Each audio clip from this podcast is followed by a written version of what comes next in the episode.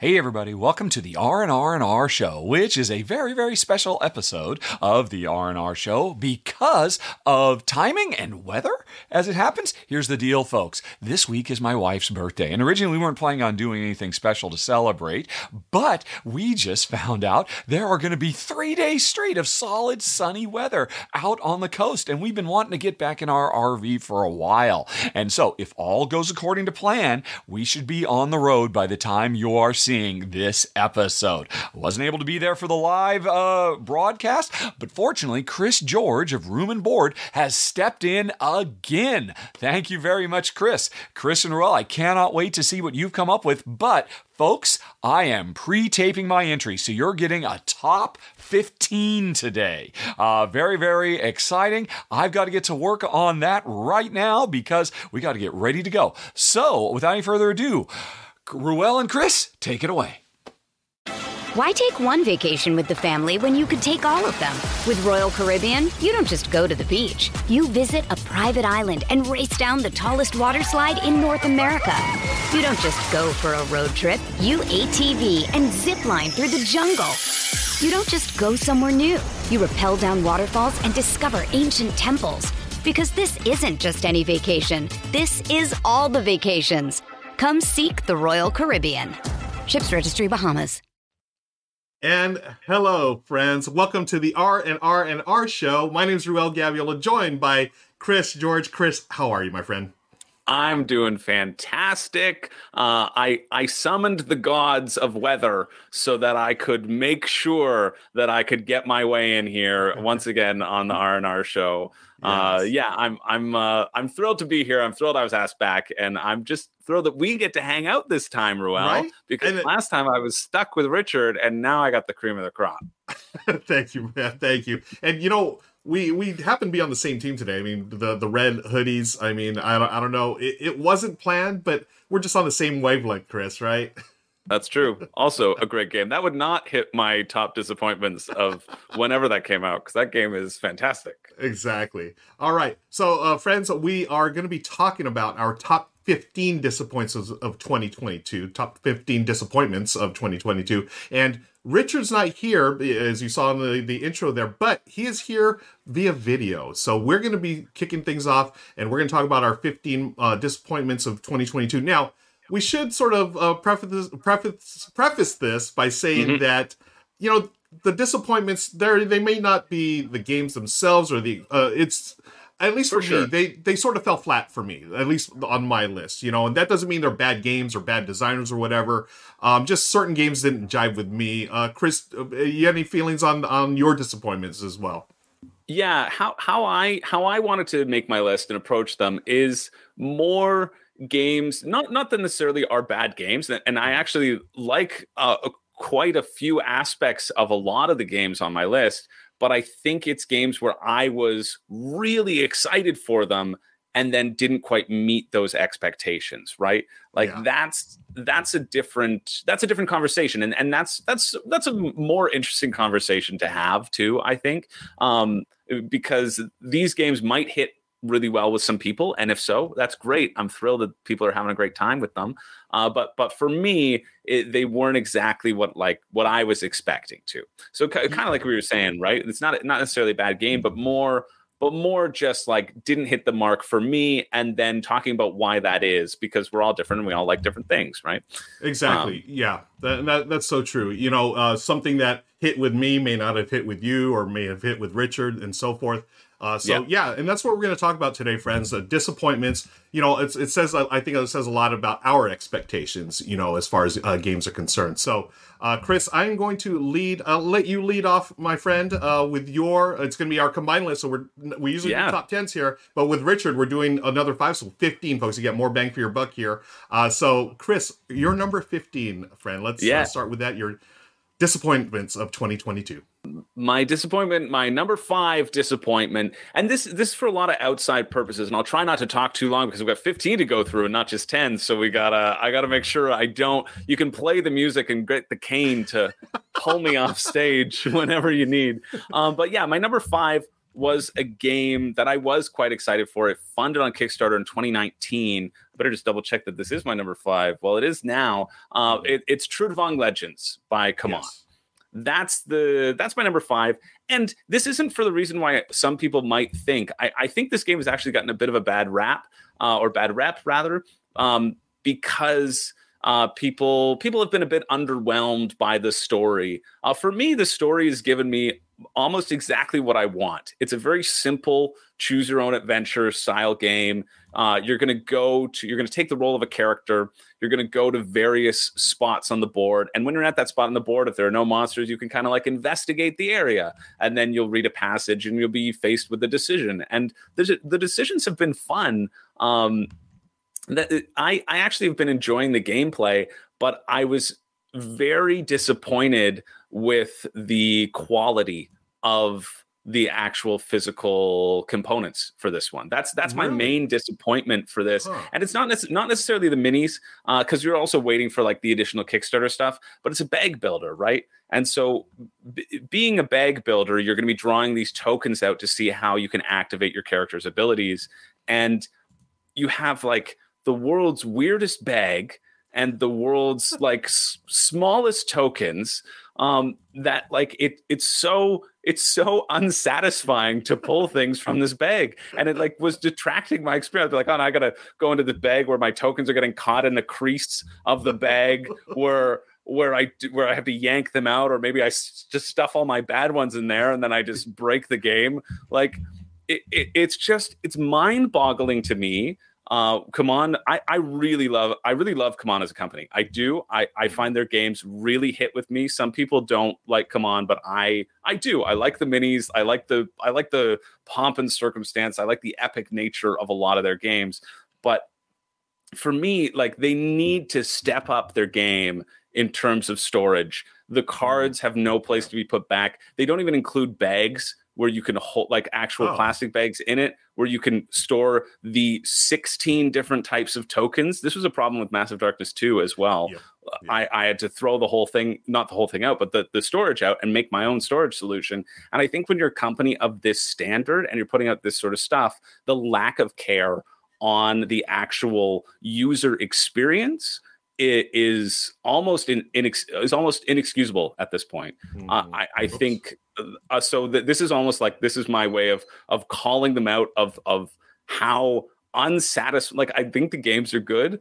I think Trudvang is it, it's fine. It's what I was expecting. It's not uh, it, it's not a mind blowing story, which I think people were looking yeah. for. But I don't, I, I don't want that. I didn't want that. I just wanted to read a little small passage of text and get on with like the little the battler, right? Right. I, okay. I, I, I enjoy the game as like a lightweight thing, but I think if you purchase it at that price point, um, and you open it up, and then you're trying to stuff the cards back in this weird spot that like it, they don't fit and it, it, just doesn't lend itself it doesn't put itself on the off on the right foot especially when there are so many so so many publishers who are investing in like game trays and investing in different storage solutions and making their game accessible and making it easy to pull off the shelf um, CMON uh, Trudvang doesn't care about that whatsoever mm-hmm. uh, so that was like the really disappoint disappointing aspect of that, the major disappointment. Um, but I think the gameplay is fun, but I, I couldn't stop thinking about these little nitpicks as I was playing. Yeah. And especially in this deluge of campaign games, uh, you have to stand out. And I think it's putting itself on the back foot. Uh, is another reason why people might not be gravitating towards it as with some of these other games. Yeah, yeah, and I, I know I remember it's sort of uh, landed with a thud. Uh, you know, when it when it came, it just it seemed like it was just sort of like okay, yeah, it's out, but then yeah. it's like people have already moved on, unfortunately. Uh, so yeah, yeah, that's unfortunate. yeah, it's it it suffered a lot from um delays right it was it was in yep. 2019 and then they said we're going to take a year and make this game better because they weren't happy with it and i think they should be commended for that for sure. Like they could have delivered the game and just delivered it and be like, we're done. Uh, they've gone the extra mile to like do two wave shipping to try to get the game out sooner. Uh, I, I actually I, I won a copy of this game before I started even doing YouTube and doing content creation. I I, I added my friend is in there as a character. Like it was like name a character contest, and I won it. So I won a copy, and then I added on a bunch of other stuff because I was so excited that I won a copy. It was a good marketing Yeah. technique Yeah, for them. I was like, great. Now like I can justify purchasing a whole bunch because I I'm getting a discount. Um, yeah, Yeah. Well, But, uh, yeah. What that's number fifteen, Trudvang that's number Legends. fifteen. That's well done, fifteen. cool. What you Uh, got, let's go on to our number 14. Now, this one, uh, this was from my uh, list, my contribution to the list. Uh, it is number 14. Now, again, this is not a bad game whatsoever. And actually, I like this game, but I didn't like it at a certain player count. Uh, the game is number four, our number 14 on the list, combined list, Decorum. Uh, now, this is a cooperative um, game. It's, uh, let me see, let me get it on the screen here. Uh, it is a cooperative game where you're trying to um, build like the the nicest home like uh get the decor all nice and neat and so the way that you want it uh to you know match up. And everyone has expectations like you see there in the card uh expectations as far as you know what color or what items you want to in a certain particular room. Um it's got this li- a really cool mechanism like limited information. So you're trying to you're basically saying, well, I don't know, I don't like this part in this room, I like this part in this room, and with your fellow players, you're trying to eventually come up with uh, the right uh, combination of factors uh, in order to score the most point or to achieve the victory conditions. So I think it's a really clever game. And I like Floodgate games a lot. And actually, Richard raved about this one. Him and Jen really enjoyed this.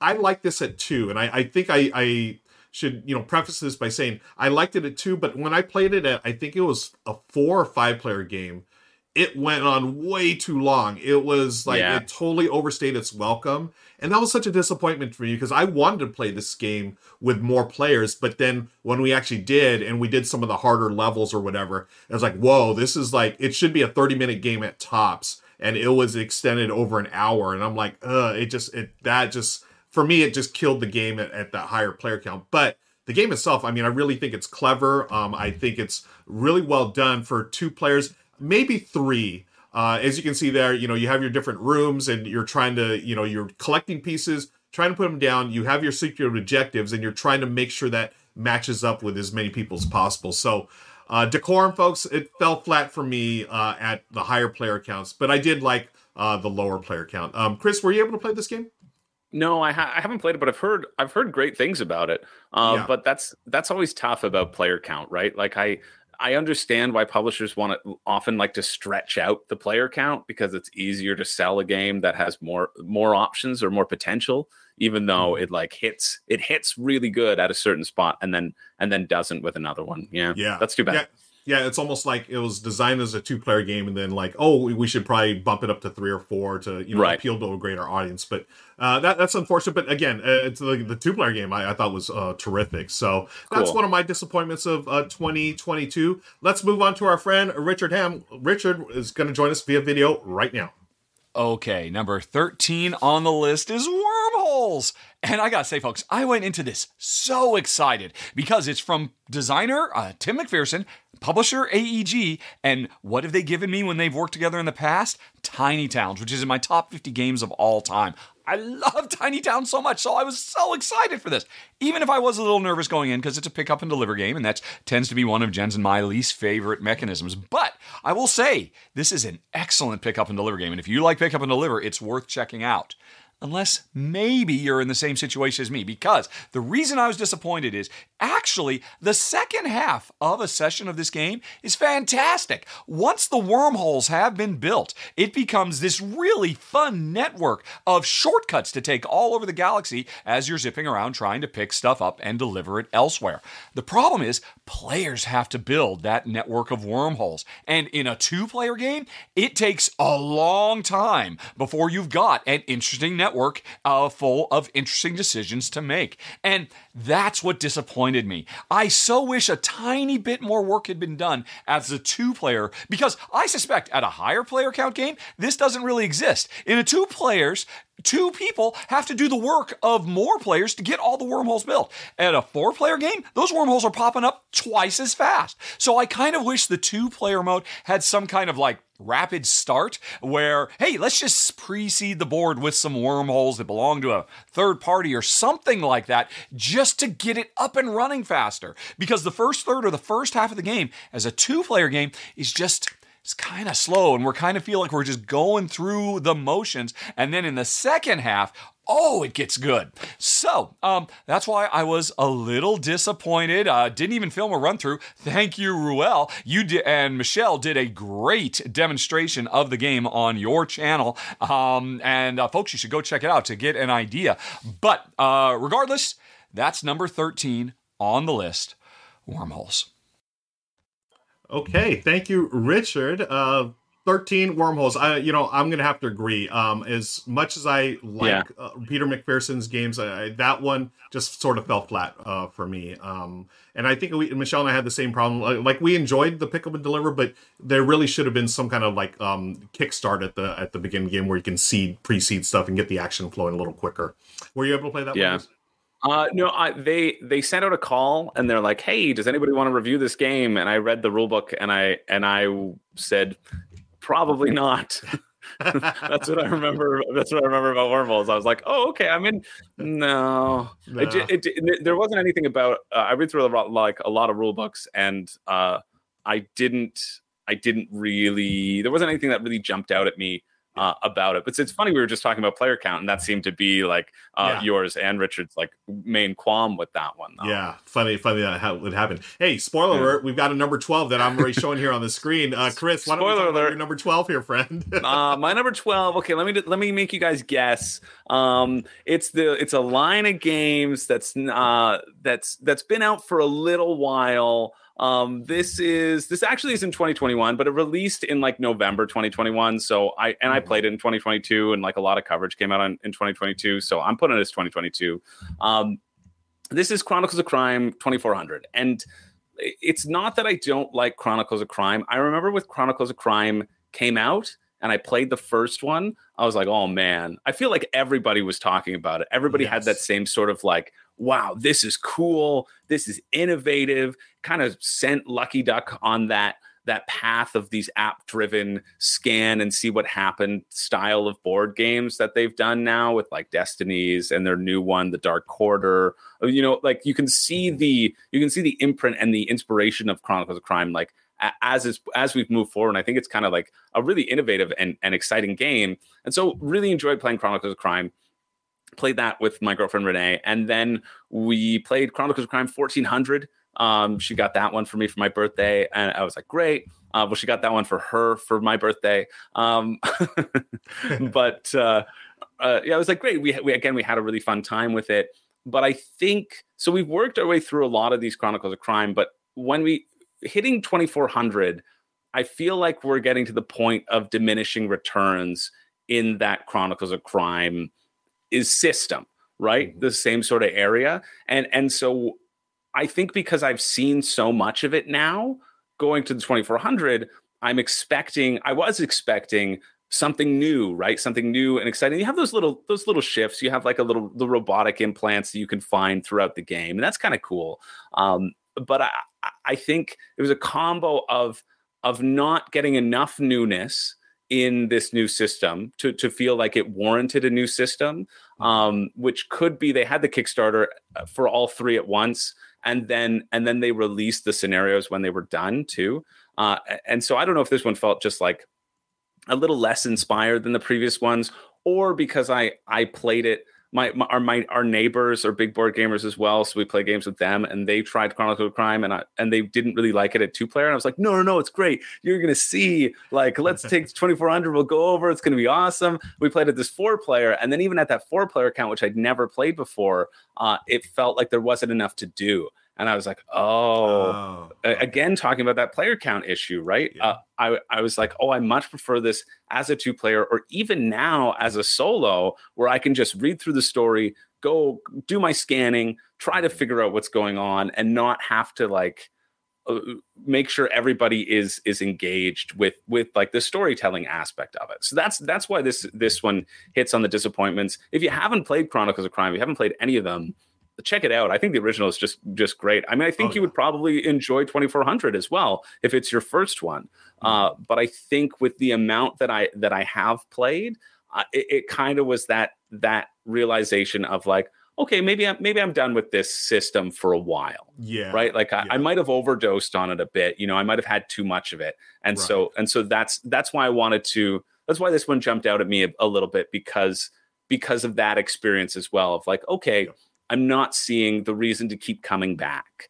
Um yeah. Yes. Yeah. so that's that's my that's my number four or whatever our number is. Number 12. That's number our 12. number 12. yeah. Yeah. And that, that's the thing, right? Uh, you have these successful franchises, right? And uh, you would mm-hmm. like to see them continue to innovate and stuff. And, but sometimes they're not always going to take a leap forward. They're just going to sort of rehash things because I, yeah. I love Chronicles of Crime. I thought the original was great. Um, but I, yeah. I can see that I have not played 2400, but I can see that where it's like, oh, you know, they're just sort of like, you know, staying the course and hopefully in the next series, they'll come up with some new stuff hopefully. Yeah, yeah I'm still excited to try the the Chronicles of Time because I have mm-hmm. all the all the three and it, it uses all of them and mixes them together. I'm like, okay, that could be neat. Yeah, um, yeah. But yeah, it's, so. it's that it's it feels a bit formulaic at this point, uh, and which yep. which is fine. Like it yep. depends. It depends what you're looking for. It depends what you like. And if you yeah. want more of the same and you want more of that comfort feeling, and then that's then it's perfect for you. But yeah. but if you want like the next level it, it, it, wasn't that for me and that's what i was expecting and therefore that expectation was not met Got which it. is why it hits yeah. the it hits the list yeah that, that's yeah. what's interesting too about you're talking about disappointments i'm still going to play this because uh you know i yeah. like chronicles of crime and i love I, I, like i think this theme talks to me a little more the whole sci-fi nice. thing so uh this one i'm looking forward to what great choice uh chris you know it's you know it is what it is uh let's move on to our number 11 uh, this one you know talking about disappointments you know, I love sci-fi, and this one was a disappointment for me, even though I love sci-fi. Burn Cycle. I was so so fired up to try this. It, it hits on all the buttons for me. It's a, a heavier game. It's uh, sort of got a Euro uh, dungeon crawl feel to it. Um, let me go to the videos because actually, um, let's see, where is it? Uh, video. Um, our friend um, Shay Parker here on the channel and myself, uh, we did a video of it for uh, Rahdo Runs Through, and um, here it is. Here, I went nice. over to Shay's place and we played the game. I enjoyed it, but I didn't love it as much as I wanted to. Um, it is a heavier game, and here's the thing: heavier. I don't mind heavier games, Chris, but mm-hmm. you know when the rule book has and it just didn't it for, to me burn cycle did not seem intuitive uh, there was a no. lot of like edge cases and like yeah. a lot of times, you know, uh, Shay is excellent with rules, and even with Shay, we were like, oh, we need to look things up and stuff, and we need to, you know, and I, I understand that's uh, part of the part of the appeal to uh, heavier games, like, oh, you know, really, you're gonna get your brain burned on this, but I thought to me personally, it just it really um, it was a it was an obstacle uh, to the gameplay. It was a challenge to get through, and most of the time, I felt like um, not only here on uh, when Shane and I did it, but also on my channel when I played a solo game of it. Most of the time, I was going back to the rule book and going back to the rule book, going back to the rule book, which is fine. And maybe after like ten plays, you'd have it all in your ingrained in your head, but at yeah. this point in my life, Chris, like I'm losing brain cells by the second. I need those rules to be ready to go right then and there. Um, I mean, the these games like burn cycle the production is out of the out of this uh, it's uh, outstanding. It's amazing. It's uh, it's excessive. Yeah it's expensive. It is definitely you know not one of those cheap games and it's an investment. Uh, so you know you really have to invest the time to get into this and i think i, I want to say it'll be worth it but for, for me overall was a disappointment because of the limit of time that i have these days and yeah. just you know, um, trying to get through that rule book. Now I know that um, they do have a tutorial, which which was a good tutorial, but even during the tutorial, you know, I felt like things were missing. Like, oh, I want to do all the cool. They don't cover enough. Yeah, yeah, I was like, uh. So hopefully, I mean, I know it's gotten uh, other people really enjoyed it, and I know at the end of the day, uh, Shay really enjoyed this game, and my friend uh, uh, Nick Murphy from the Brothers Murph. He th- this was his game of the year. Uh, so oh, I can see cool. people really enjoying it. It is a puzzle of a game. It's a heavier game, but unfortunately, the rules were like a really big uh, imp- impediment uh, to me, and that's why it was my one of my disappointments of the year. Burn cycle. Yeah, Yeah, I found I found with the rule, but I, I've also played Burns. Like I, I I did a review of it too, and and I the the tutorial rule book was just so it wasn't good enough. It was not good enough because it didn't explain certain things, and you had to figure out like your second and third play. They're finally dropping in. It, it was a tough rule book to get through, and a tough, Yeah. so many little edge cases, like you were saying, that like Yeah. I I I enjoyed it as well. I didn't enjoy the trouble game on the side. Um, yeah. Of, yeah. of the I enjoyed the the, the heist part of it, uh, Right. but the trouble thing kind of brought it down for me. Yeah, it's a really tough one. It's one where like Mm. the powers of the robots make me want to go back and experience them all and try them all out. Uh, Yeah. And then and then like it's that back and forth. Um, yeah. Yeah. so I Such a- like I I like Burn Cycle. I still I still have it. I still will Same. probably play it again. Yeah. Like my my friends really enjoyed it as well, and so they're like, "Oh yeah, I, I can't wait to get that back to the table." I was like, Oh, "Yeah, good. totally." good. I feel like if it's if you have somebody who who is you want to play it with someone who's who's learned it, who's gone through that like who's yeah. gone through that struggle. And then you can just enjoy while they do all the managing. And I'm like, what the heck? And you're just like, da-dum, da-dum. let me upgrade my powers and roll my dice. La, la, la, la, la. Yeah, that's that's that's how you want to get it. Yeah, that's how you want to get it. So basically, But on the other do, I'm gonna fly it- out to Toronto, uh, Chris, and you're gonna, you know, take care of it so I can just do the robot stuff. yeah, perfect. Yeah. cool. Okay, let's move on to our number 10. Uh, Rich has got one coming up right now. Okay, everybody. Number 10 on the list is Starship Captains, which, again, I was so excited for going into it because I, I've never really done a poll on this, but I feel like I've got to be one of the biggest Star Trek fans in all of board game media. So, this game, which is a love letter to Star Trek from one of my favorite publishers of all time, of course it's going to be fantastic. And don't get me wrong, it does what it sets out to do beautifully. It's just not what I wanted to do. In this game, you are the captain of a starship, and really, it's less about the starship and more about your crew that you're managing with this really brilliant worker placement system that is all about queuing up workers to be in the right place at the right time so you can get peak efficiency of your engineers and your pilots and your security officers and all the rest of it and your ensigns. And I love the worker placement system. I love the sense of humor. I love the variability uh, from the uh, different, uh, every time you play, there's three different objectives there that the players are racing for. What let me down? Well, um, a big part of it is, I think, gonna really come to play at a lower player count, at two player. The galaxy is so big, players never really tend to run into each other very much. And as a result, I talked about this in the final thoughts that I did with Kimberly. We go into it quite a bit. Uh, as a, uh, the end result, I really felt like the game was too full of little baby steps. Like, okay, I just do one little thing and now I got to wait for you to go before I can do my little thing again. And it's not like anything you do affects me at all. And I kind of felt myself wishing there was an alternate mode that played more like Dominion, if you can imagine. Because if you can imagine Dominion, where, oh, I've got my hand of cards, I play one card and then I got to wait for everybody else to play. I play another card, I got to wait for everybody else to play. I'd rather just play my whole hand and then move on. Now, uh, Kimberly rightly pointed out that at a higher player count, the galaxy can be so dynamic. Players can make so many changes that it makes sense to be a bunch of little baby steps. But as a two player game, the galaxy is not very dynamic. And it really, I mean, Jen and I were just spending so much time just like, can we just go, go, go? Um, also, there's, I've, I've seen this in a couple other games. It includes a brilliant little system for the solo game where you can have passengers on your ship. And I wish that was there for the main game too, because my other thing is this is clearly designed to be a gateway game. And so if you or your loved ones or anybody you know love Star Trek and are new to board games, this is great for that. But for uh, you know an old Euro fan like me who wants heavier, crunchier stuff, I just want to see a little bit more. And I wish those passengers from the solo game worked their way into the main game. Now here's the deal, folks. This is CG. They're known for making uh, expansion content, and I'm expecting, I'm hoping, fingers crossed, this will get an expansion that really ratchets up the level of depth so it gets a little bit more crunchy. Maybe introduces passengers to the main game. And oh, I would so love a variant rule set where on my turn I can just play all my cards rather than just, just tit for tat, back and forth, back and forth, that just kind of drug it down for us a little bit. On the whole, it's great, and I suspect, and Kimberly makes a very good argument, and when she and I talked about it, it's going to be much more engaging, and the, and those issues really don't come to the fore uh, as much in a. Uh, what do you call it? A higher player count game, but at two players as a huge Star Trek fan, I was a little disappointed in number 10, Starship Captains.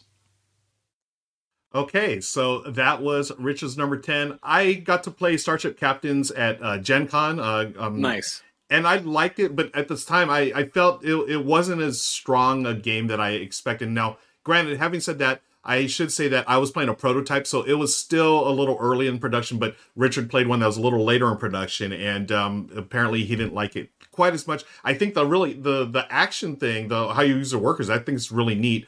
But overall, I don't know. It, it, it fell again another game that fell flat with me. Uh, Chris, were you able to play Starship Captains? No, I haven't. I haven't played it. Your your your comments don't deter me from wanting to try it out, right, though. Yeah. I feel like it, it, it. feels so thematic to me. You know what I mean? Yeah. It, it feels like I, I, I like that sort of Trekkie world, and um, absolutely. And so, like, I, I'm I'm still interested in trying it out out for myself. Even like th- those sorts of. I like this. I like this because th- this is exactly what what the what the show should be. Is that like, oh, here's some criticisms.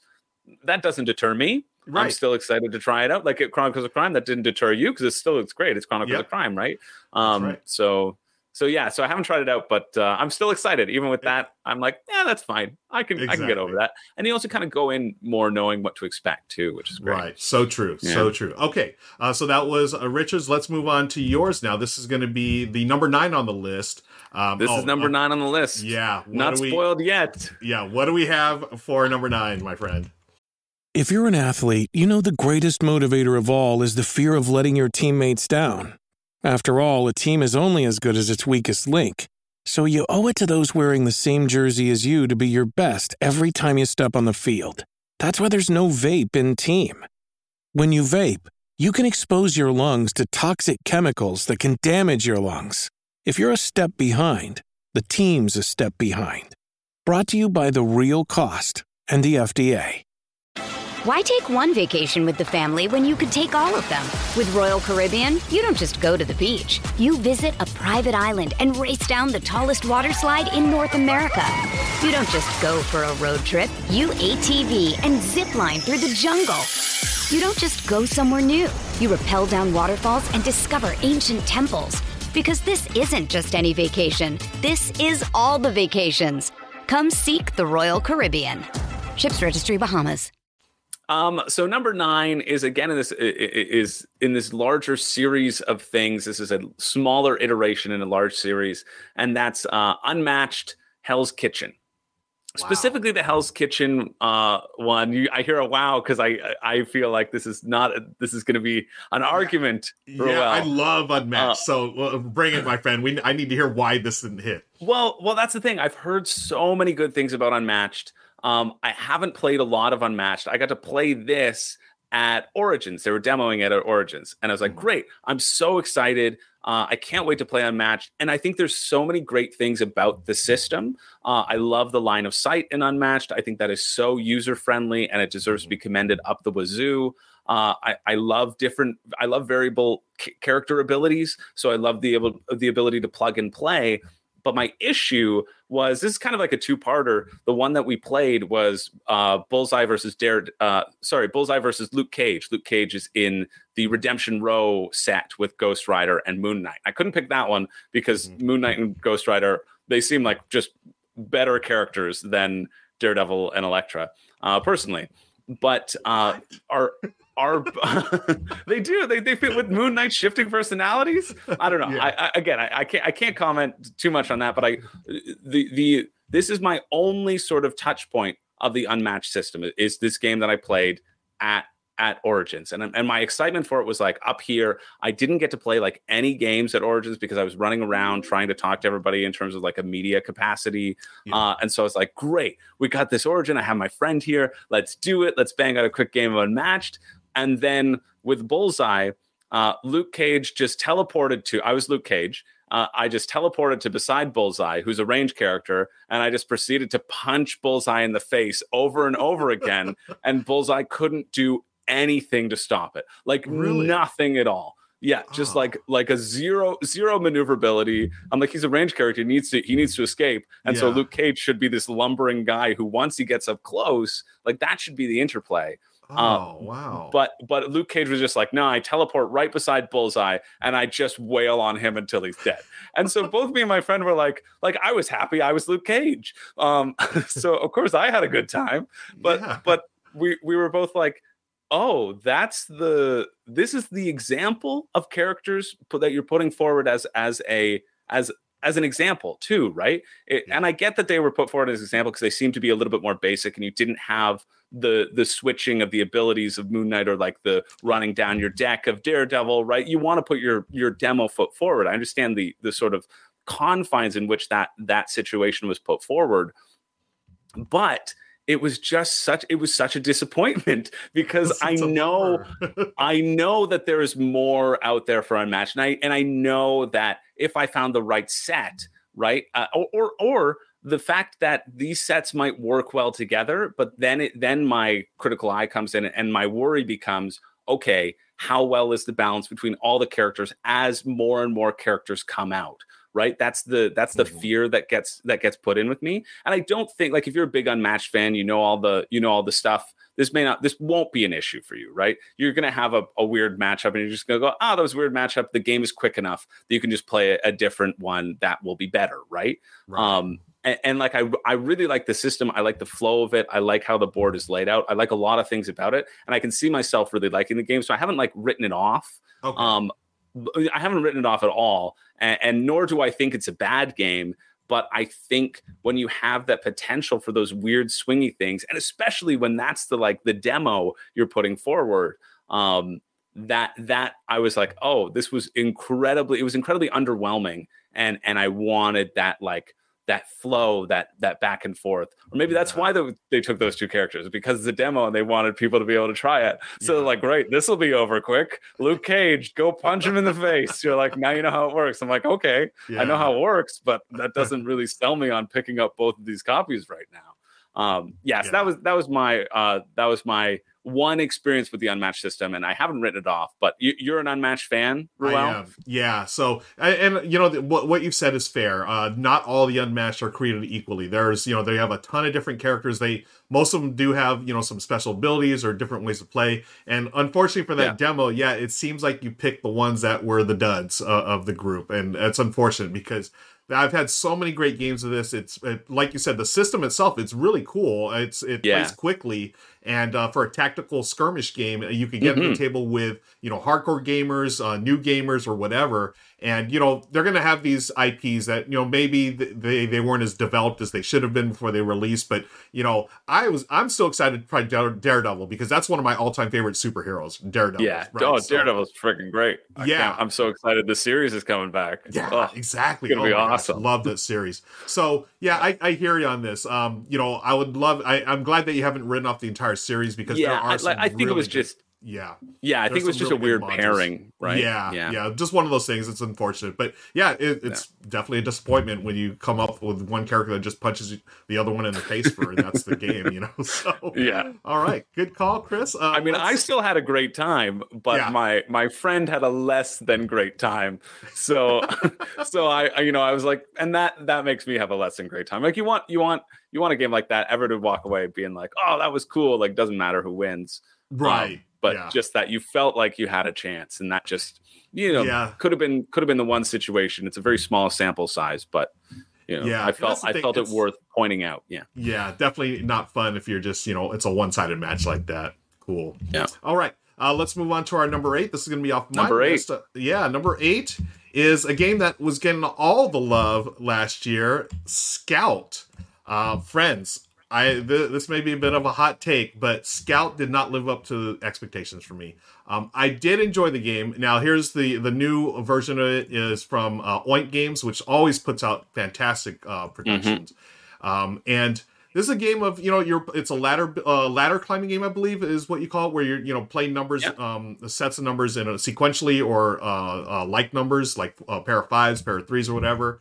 Um, it's got a really unique system where you do not you have your hand of cards you do not shuffle them around. You play. You can either play them, or you can at the beginning of the round you can flip them over, and there's another set of numbers which you can do. And you're trying to get rid of your cards. You play them sequentially, and you're you know you're going through it, and you know okay. This is the thing. Uh, This is this is totally on me. This is why I was disappointed. uh, just like Bonanza, the classic game from Uwe Rosenberg, Bonanza, where you get a deck, a hand of cards, you cannot move them. I am a poker player at heart, Chris, and I get a Mm. hand of cards. I want to start shuffling. You gotta organize it. I yeah. I don't know why I can't do I can't stop doing that. and there's been a couple of games of Scout where I've automatically done that. It's like, oh, I just ruined the round. Like now we got to reshuffle, redeal. So that's totally on me. But I don't know what it is. I, I like the game. I think the gameplay is neat, but it's not one of those games for me that I just wanted to play over and over like all my friends do. And I I, I know I'm the oddball when it comes to this game. I'm the one dissenting uh, vote, but it just it, it was a disappointment to me. Um, even I, I have a copy of the older edition, which is fine. I played the new edition, which is fine, but it's not one of those.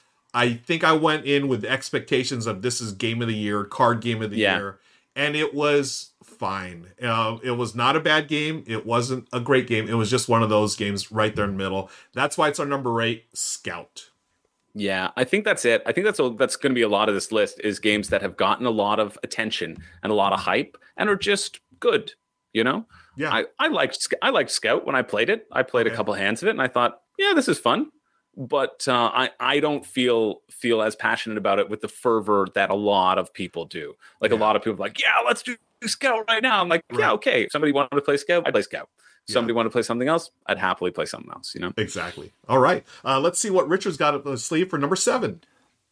Oh, the longer this list goes, the tougher it gets. My number seven is Marrakesh, which is the latest from design superstar Stefan Feld, my favorite designer of all time. And uh, it's so exciting to get a completely new original design from him. And this one brings back the uh, cube tower that he used to such great effect in Amerigo. So you can imagine, folks, how. Uh, I mean, I, I was ready to crown this game of the year before I even played it.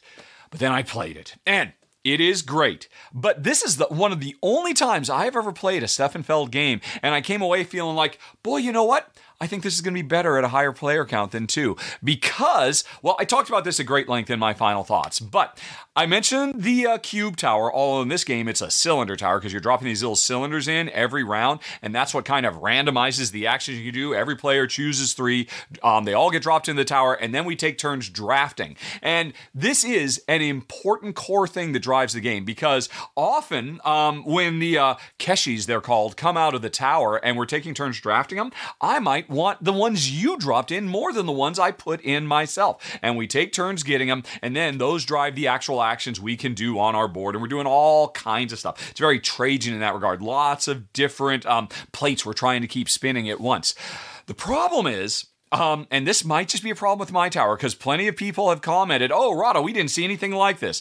But my tower didn't work at all. No matter what, I, I, I tried adjusting all the shelves, I did everything possible, and no matter what, the Keshis never got stuck. Nothing ever stayed in the tower. So whatever we put in was came right back out, and the tower served no purpose. Now, I should say, that's it in a two player game when you're only dropping six. We also played three player, and I did a bunch of four player tests too, dropping uh, more and more Keshis in. And then suddenly my tower worked, and it became more interesting. And there was a lot more that could surprise you and confound you and trip you up because you thought, oh, X is going to happen, but what? Oh my gosh, this is even better than what I hoped. And that's the kind of excitement I wanted to see that pretty much disappears in the two player game. Um, and at the same time, because the tower never holds anything back uh, in the two player game, that makes the outcome a little bit more luck swingy than it would otherwise be due to the timing of how the draft works. And so, broke my heart. The core gameplay is great. I played it as a three player game, thought it was amazing when the tower was actually working. Jen loved it regardless, and I could certainly see an argument to be made for it doesn't matter. The draft is important. Just, yeah, ignore the tower. Just, um, always just draft all the stuff. But myself, I want to know I'm playing the game the way that the maestro Stefan Feld intended it. And um, I've never been able to get a straight answer. Well, how many things on average, if you're dropping six, are supposed to get left in the tower? And because of that, when we played it, I'm always like, I don't know if this is right. I don't know if this is a misbalance because things aren't working the way they're supposed to. It certainly seemed like it. And so that just kind of created this overall air of, uh, you, I'm just not sure if things are working right. And so, um, again, like I said, this could have just been my tower. I've heard from plenty of other people that their towers work just fine. So it, it's probably just a little personal disappointment, but still, it comes in at number seven of the year for me, Marrakesh. And I'm going to tell you right now, folks. I did not expect to see uh, uh, Stefan Stefan Feld on yeah, this right? list. We're sort of shocked right now. Uh, Stefan. You heard it here Feldman- first. Yeah. But Richard does not like Stefan Feld games Wow. ever again. now th- th- it's interesting though. Um, you know that he said he liked it at a higher player count, and that Mhm. that makes sense. I, I feel like you know certain games. We've talked about this a few times on the show today, where Yeah. the player count really uh, matters uh, for certain games. Yeah, seems like a very valid criticism. I haven't played Marrakesh yet, but uh, I mean, like, st- let's be real. Stefan Feld is great. His games are are fantastic, right? So it's it's about finding that where it hits in that in that uh, great area, and and Yeah, clearly just not at two. So try Okay. try or just stuff more in there at the start. exactly. Cool. All right, let's move on to our number six. Chris, it's up to you, my friend. All right. So most of these games on the list, I can say good things about, and I can see how they could be played. But I gave myself one. Uh, I didn't make this my number one because I, I wanted to leave it on like a, you know, there were good aspects to it. This game um, is should not exist. This game I did not want. It was sent to me as part of a pack of small games uh, to review, and so I had to do my due diligence to play it. This game is the pizza burn on the roof of the world's mouth. This game is the answer. Whenever somebody says, Who hurt you? This game is the answer. Uh, that's a little card game, if you can call it that, called Ouch. Ouch. It's yeah, this game this game hurts me physically.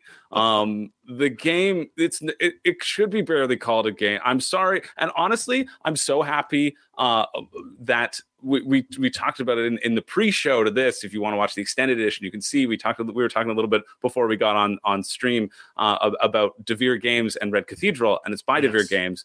Um, I'm so thankful that that game is good because I was ready. This game made me want to write off Devir Games entirely uh, Oh, because no. it was it's it's just okay. It's it's not that bad. I'm just being dramatic for the sake of you know have, being fun. Um, it's you have a card and you grab an edge and you flip it over and you see if you're touching an edge that has cactus on it or not. And if you're touching the cactus, you say "ouch," and if you're not, you keep the card. Like oh, what? Ouch. That's there. That's yeah. There's the game. That's it? It's that's it. I don't understand how this game exists. I I don't understand who it's for. I don't understand why in this golden age of board gaming this was even made to print or why they anyone thought this would be a good idea to sell to people. If anybody tells you that they like this game, know that they have your worst interests at heart and they're trying they're trying to they're trying to hurt you. They're they're trying to get out the deep despair that lives inside their soul uh, and put it on you. Um, I I don't know. It's, it's just not for me, right? It's yeah. that was how you like- really feel, Chris. anyway, the, so I was disappointed because because like I read through a lot of rule books and I read through rule books and I was like, no, I don't. I don't want to. But then I was like, no, they like somebody sent this to me. Like I need to do my due diligence. Maybe it's going to be amazing. Maybe it's a good Yeah. drinking game. Maybe maybe there's something there. It's there's that's the game, and that's it's Just- just, it is it is what it is. Anyway, uh, I had this is my public service announcement to. If you see that on someone's shelf, run the other way. there it is, your PSA, folks. Number six. Ouch. An aptly named uh, game. Uh, yeah. so, let's move on to the number five on the list. This is uh, my choice.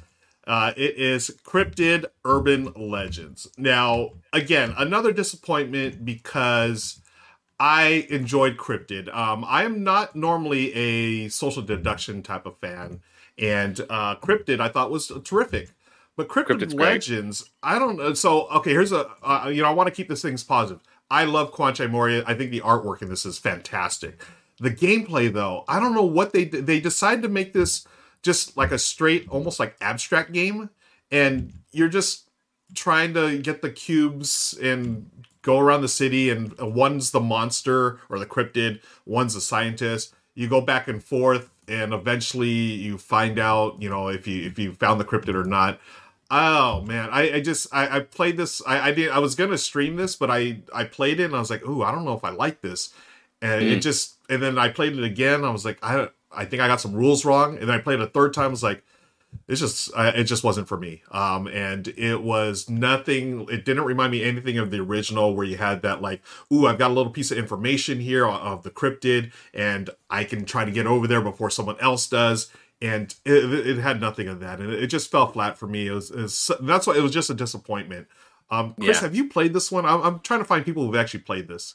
I haven't. I know. I feel like um, Alex over at Board Game Co did a similar list, and I think this was on his list as well. Okay. Uh, I, I Did think he the, like it? the main. No, I think it was a, it was a disappointment. I I, I Yeah. think, but the main issue is that they're calling it cryptid when it isn't cryptid. I think cryptid is such a good game. Yeah, I love right. cryptid. It's so much fun.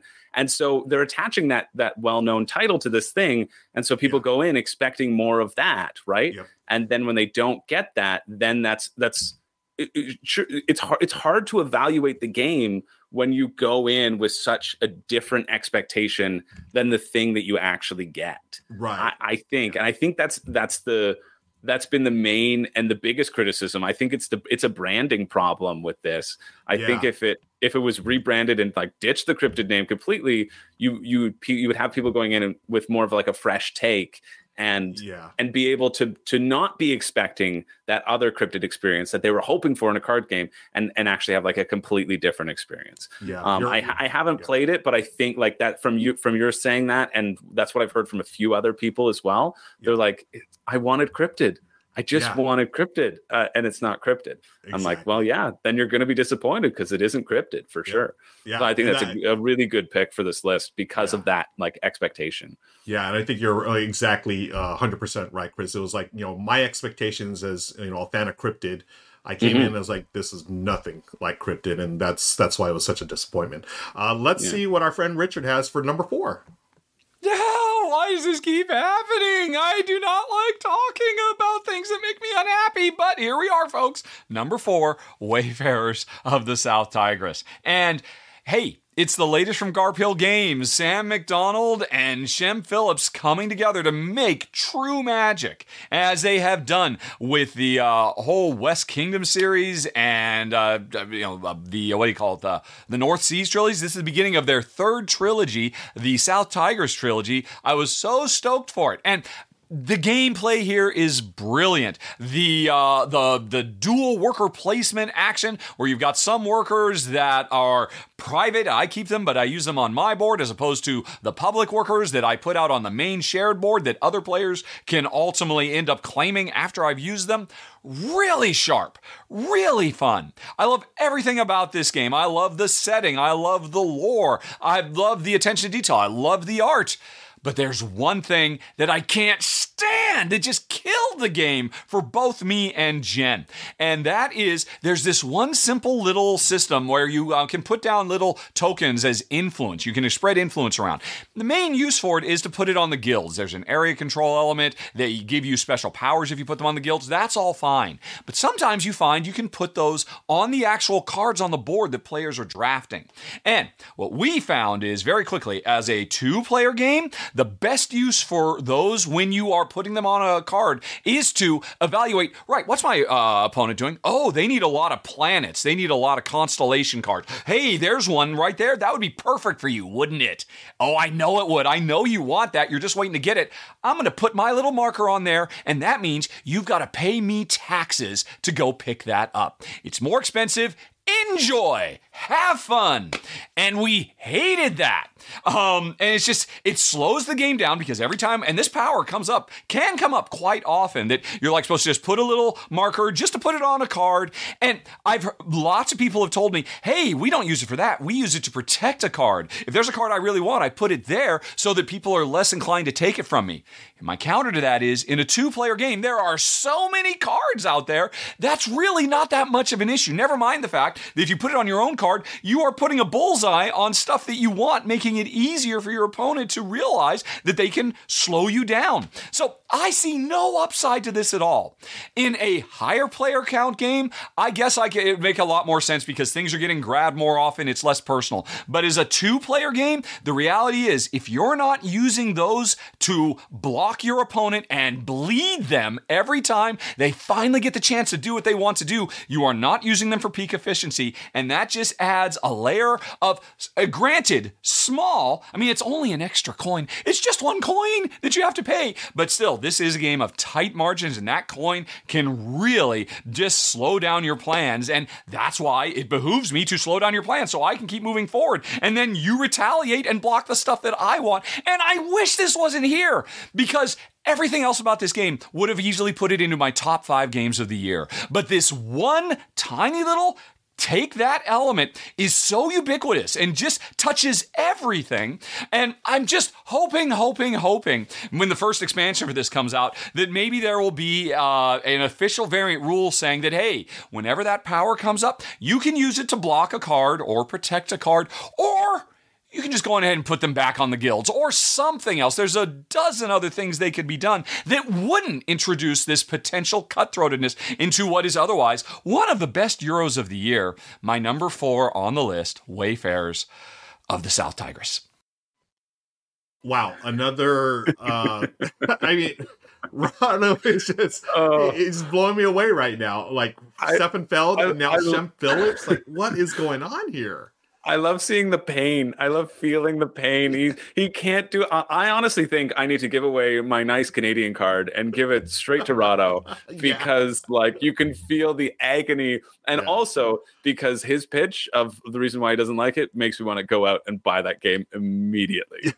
I'm like, that sounds incredible. Right. Yes, I want to. I want to watch what my opponent's doing, and yes, I want that extra coin. Thank exactly. you very much, please. Yeah, uh, it, it's it, funny. It makes too. me want to get it. Yeah, I've got it set Yesterday. up on my table in the other room right now, learning it. Um, so I'm going to be soloing this soon on my channel. I know my friends nice. and brothers Murph; they think it's one of their uh, favorite Shem Phillips designs of all time. Mm-hmm. So yeah, really interesting to hear Richard's take on that, and I can't wait to play it. okay, uh, let's let's yeah, move on to our. We got our top three now, uh, Chris. You're going to kick things off with your number three, and I see it right now. But go ahead. I, am I'm, I'm surprised right. about this, but I'm, I'm I want to hear what you have to say. Hey, it's Kaley Cuoco for Priceline. Ready to go to your happy place for a happy price? Well, why didn't you say so? Just download the Priceline app right now and save up to 60% on hotels. So, whether it's Cousin Kevin's Kazoo concert in Kansas City, go Kevin, or Becky's Bachelorette Bash in Bermuda, you never have to miss a trip ever again. So, download the Priceline app today. Your savings are waiting. Go to your happy place for a happy price. Go to your happy price, Priceline. Survivor 46 is here, and so is On Fire, the only official Survivor podcast. And we have a twist this season. The winner of Survivor 45, Dee Valladares, will be joining us every week. We're going behind the scenes of the biggest moments, the how and the why things happen, and the strategy and analysis you can only get from someone like me, a Survivor winner. Listen to On Fire, the official Survivor podcast, wherever you get your podcast. Well, this is a game that I just played. I've only played it once. Uh, I, I, played it for the first time over this past weekend. Uh, I had a big board game week, board gaming weekend, and I was so excited to try this one out. I've heard such great things about it. Uh, it's got heavy negotiation, which it's such an emphasis on negotiation. You've got these negotiation cards that are so powerful. You can negotiate for anything in the game, and and I was like, yeah, this game. Mm, give me give me a five hour playthrough. I don't care. I'm gonna love every second of it. I was so so excited and then as the game progressed i got less excited. It feels like it has all these really cool mechanics and then they just didn't didn't hit with me. Oh, no. uh this is john company second edition. Wow. um i everything it, this is one of the things why it's my number one is because everything about it in theory feels like it should really hit with me and feels like it should it should really m- make me excited. And there, there were a lot of good things in the game like and the people who i played it with were wonderful like awesome people to play with uh, lots of fun but the, my, my I think my main gripe because I've been thinking about this a lot ever since ever since I played it. And I was like, you know what? I got I got to put it at the top. I gotta I gotta reorganize the list. I gotta put it right at the top of the list. I gotta talk about it uh, in this show because uh, the the flow of the game it, it basically you're you're taking part of the East India India trade East Indies trading company. You want to basically take as much money as you can while uh, and then retiring all your people. Just just really either run the business into the ground or make it profitable. Who cares? Doesn't matter. As long as you get points, you're the villain here. I'm like, great. I love I love being the villain. I'm I, I love being a villain in games, hmm. um, and I guess on this channel. But uh, um, but but I'm like I'm I'm fine with that that aspect of it then you go through all these steps and you first have the chairman who gets to assign money to the company and everybody has a role in the company on how to make the company profitable so is the outline of it. Um, but what i what i think was my main issue is that the chairman who gets to assign this money feels so so powerful in comparison to all the other roles. And and there doesn't really feel like there's a way to oust the chairman from the game or from their position, you'll retire, you'll roll the dice, you'll see if your people retire. They're more likely to retire as the game goes on. But if they wanted to, like if they were to get ahead a little bit earlier, they could just spend all the funds and neglect it and it's kind of this weird it's it's it's it's kind of a co-op game because you need to work together to deal with the random events that are happening on the board. And you need to like get money for trade and get money for military exploits and whatever. Um, but if the chairman doesn't give you any money to do those things, you just you just can't do the things and so you have to really you have to really do your negotiation like okay that's where these really important negotiation cards come in and then they were always too important or not important enough to me to barter with. Eh, or at least that's what it felt like to me. People are like hey give me that give me that card that you have there which will give me like all your money. I'm like well well why would i do that? That's my only source of income. You know that's the only time i get money this round.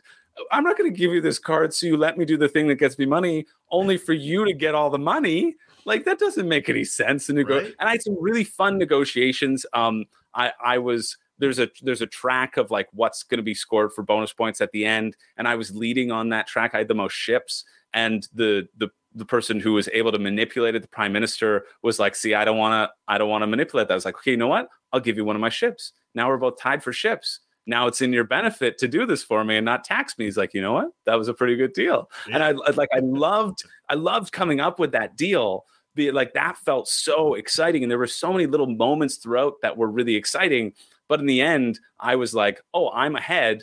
Hey, everybody vote for me to be the chairman. I'll give you, I was like, I'll give you so much money. I'll run the company into the ground. We can just walk away. And everyone's like, okay, great. And then I took all the money. I was like, nah, okay, go do your thing, but let's just tank the tank the company. Ha ha, I win. You know what I mean? Like it, it, felt it felt like there was a weird that sort of weird balance of power. So like there were yeah. both there were a lot of bonuses, there were a lot of positives here, but there were also like a lot of these weird swingy things that I don't know if I would return for another five hour five hour game. Like I, yeah. I'm not I'm not afraid of long games. I'll mm-hmm. play a six hour game of Dune any day of the week.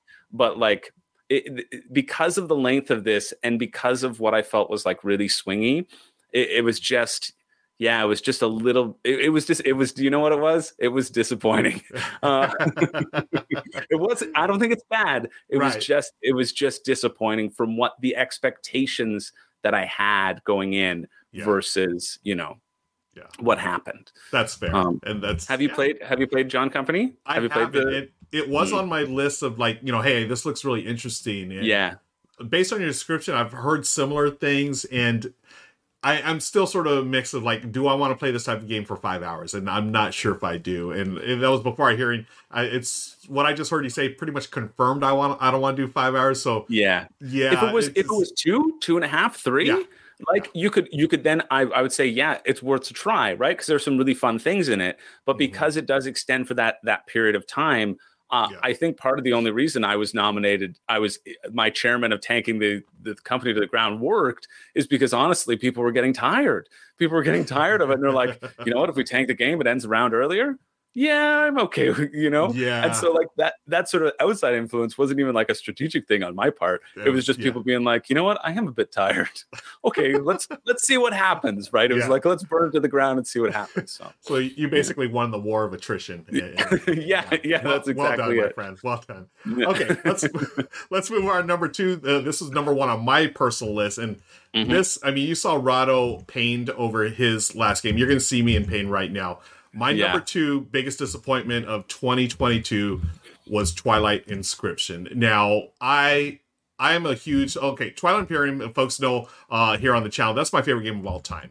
And I love it. And going into things, I was so fired up about Twilight Inscription. It's a roll and write uh, version of Twilight Imperium. I and going in, Chris, I was thinking it's either going to be the greatest roll and write of all time or the absolute worst roll and write of all time. And what I found was a good game, but it didn't. It, it didn't fire the emotions. It didn't stoke the emotions that I thought it would. I thought it was either going to absolutely love it, absolutely love it, or hate it. And I turned Yeah. out, I was like, it's cool. It, it was a game. It, it was not a bad game.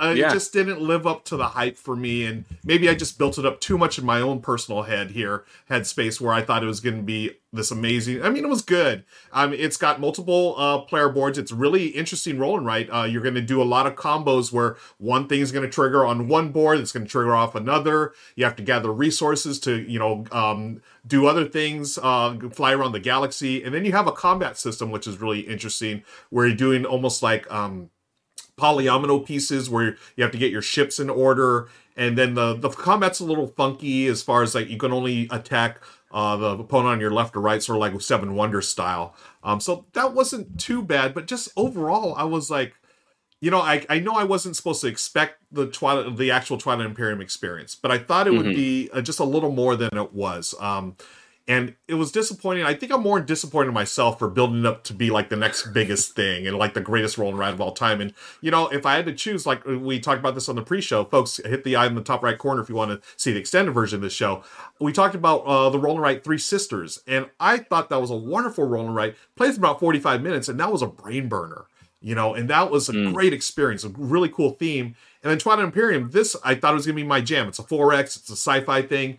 I got it, and it's like honestly, I'd rather play Three Sisters. Know, I'd rather tend to my uh, vegetable garden, you know. And um, it, it's it was just it was such a bummer to me. It was a disappointment. But would I play it again? Of course, because I still have it. I'm not getting rid of it. I I love the Twilight Imperium universe, and I think there are some really neat things like they tie into the original game. Like you still have the factions, you have some asymmetric abilities, you actually still have the negotiation, the diplomacy of it, which surprised me.